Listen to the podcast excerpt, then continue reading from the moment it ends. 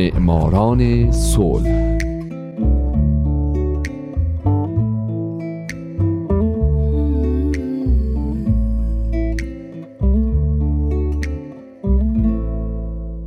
اینجا رادیو پیام دوسته و حالا نوبت می‌رسه به معماران صلح.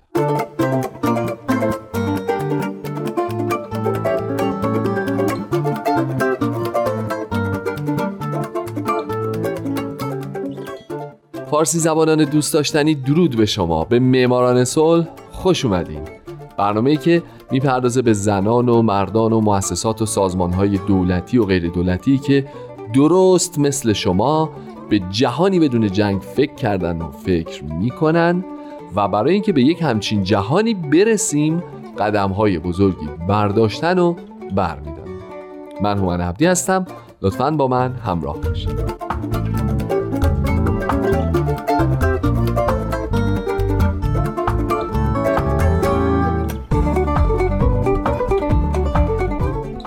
هفته سال 2004 وانگاری موتا ماتای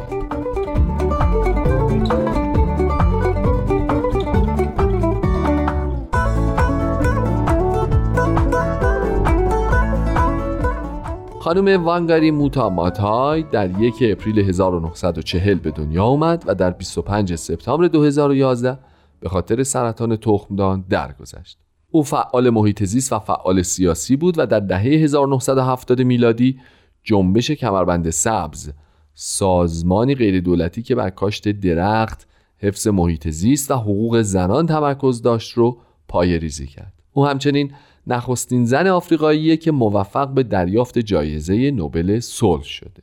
وانگاری به خاطر تلاش های بیوقفش در جهت برقراری صلح پایدار و توسعه دموکراسی به این جایزه دست پیدا کرده.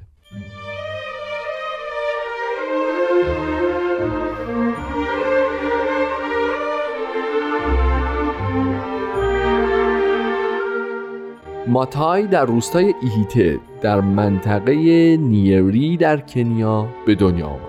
خونوادش از قوم کیکویو یکی از پرجمعیت ترین اقوام کنیا بودند که از چندین نسل قبل تو منطقه زندگی می‌کردند. وقتی وانگاری سه ساله بود خونوادش به یک مزرعه در نزدیکی شهر ناکورو که متعلق به یک سفید پوست بود نقل مکان کردن و پدر ماتای اونجا مشغول به کار شد. اما یه مدت بعد در سال 1947 ماتای به همراه مادرش به ایهیته برگشت چون دو برادرش اونجا به یک مدرسه ابتدایی می‌رفتن و امکان تحصیل در جایی که پدرشون کار می‌کردن وجود نداشت.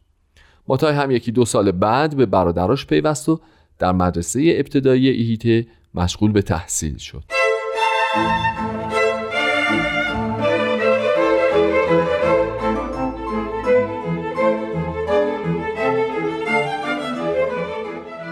ماتای از 11 سالگی به مدرسه جدید پا گذاشت و در مدرسه شبانه روزی میسیونری کاتولیک ماتاری مشغول به تحصیل شد. او توی این مدت به زبان انگلیسی مسلط شد و به مذهب کاتولیک روی آورد و عضو لژیون مریم شد.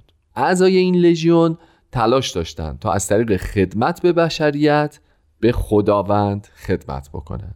یه شانسی هم که ماتای آورد این بود که درس خوندن در مدرسه شبانه روزی جدید باعث شد از شورش و بلوایی که در محل زندگیشون اتفاق افتاد در امون بمونه هرچند که مادرش مجبور به جابجایی از روستاشون و نقل مکان به یک جای جدید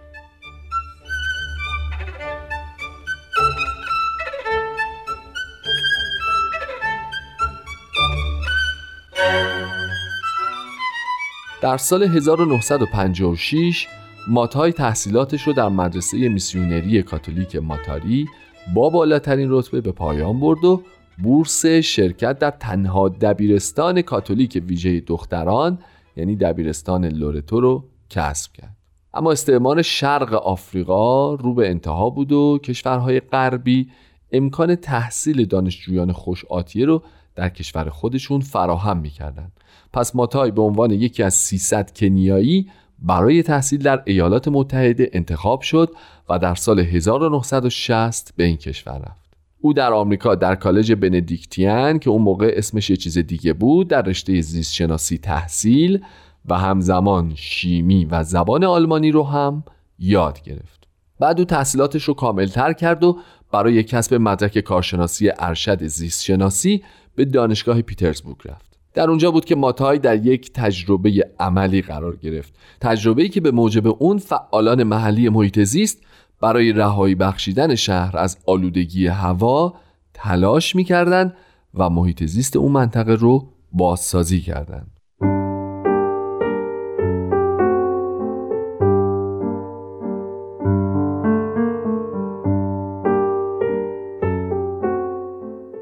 در ژانویه 1966 وانگاری موتا ماتای برنده جایزه نوبل صلح سال 2004 مدرک کارشناسی ارشد خودش رو در علوم زیست شناسی دریافت کرد و به عنوان دستیار تحقیق استاد جانورشناسی کالج دانشگاه نایروبی انتخاب شد.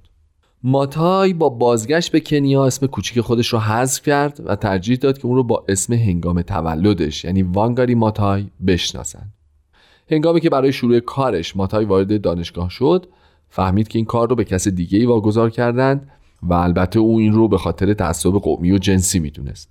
پس برای مدت ده ماه بیکار بود و بعد از جستجوی زیاد بالاخره پروفسور رینهولد هافمن از دانشگاه کیسن آلمان به او پیشنهاد داد به عنوان دستیار تحقیق در بخش میکروآناتومی دپارتمان تازه تأسیس شده آناتومی دامپزشکی کار بکنه.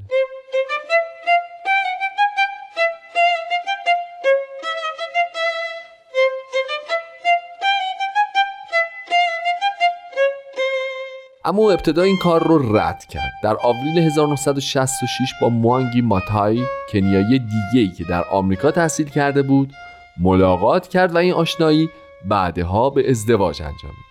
همون زمان هم ماتای مغازه‌ای در شهر اجاره کرد و فروشگاهی عمومی به راه انداخت که خواهراش در اونجا مشغول به کار شدند بعد در سال 1967 بالاخره پروفسور هافمن تونست ماتای رو راضی کنه بره آلمان. پس اون رفت و تونست مدرک دکتراش رو دریافت کنه. دو سال بعد در بهار 1969 دکتر ماتای به نایروبی برگشت و مطالعاتش رو به عنوان استادیار در دانشگاه نایروبی ادامه داد. در ماه می او و موانگی با هم ازدواج کردند. اواخر اون سال ماتای بچه اولش رو حامله شد و شوهرش برای دستیابی به کرسی پارلمان مبارزه کرد. اما با اختلاف کمی شکست خورد. البته در جریان انتخابات یکی از نامزدها امبویا یعنی همون کسی که در برپا کردن برنامه ای که باعث شد ماتای برای تحصیل به خارج از کشور بره و درس بخونه ترور شد و مرگ امبویا باعث مرگ دموکراسی چند حزبی در کنیا شد.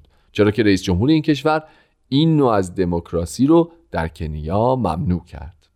کمی بعد از انتخابات زوج جوان صاحب یک فرزند شدند و تقریبا همزمان ماتای نخستین زن آفریقای شرقی شد که دکتراشو در رشته آناتومی دامپزشکی از دانشگاه نایروبی گرفت.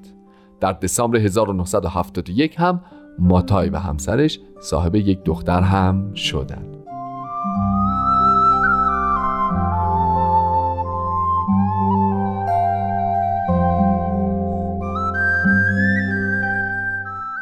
ماتای در این بره از زمان مشغول به تحصیل در نایروبی بود. او در سال 1970 استاد ارشد آناتومی در سال 1976 رئیس دپارتمان آناتومی دامپزشکی و در سال 1977 به عنوان دانشیار انتخاب شد.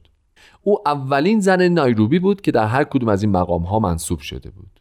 او در هر کدوم از این سمت ها تمام تلاشش رو می کرد که برخورداری زنان شاغل از حقوق برابر در مقابل مردها رو حاکم بکنه و به ثمر برسونه و حتی می‌خواست انجمن هیئت علمی دانشگاه رو برای رسیدن زنان به حقوق برابر به اتحادیه تبدیل بکنه کار به دادگاه کشیده شد و دادگاه این درخواست رو رد کرد. هرچند که بعدها خواسته های ماتای برای دستیابی به مزایای برابر برآورده شد.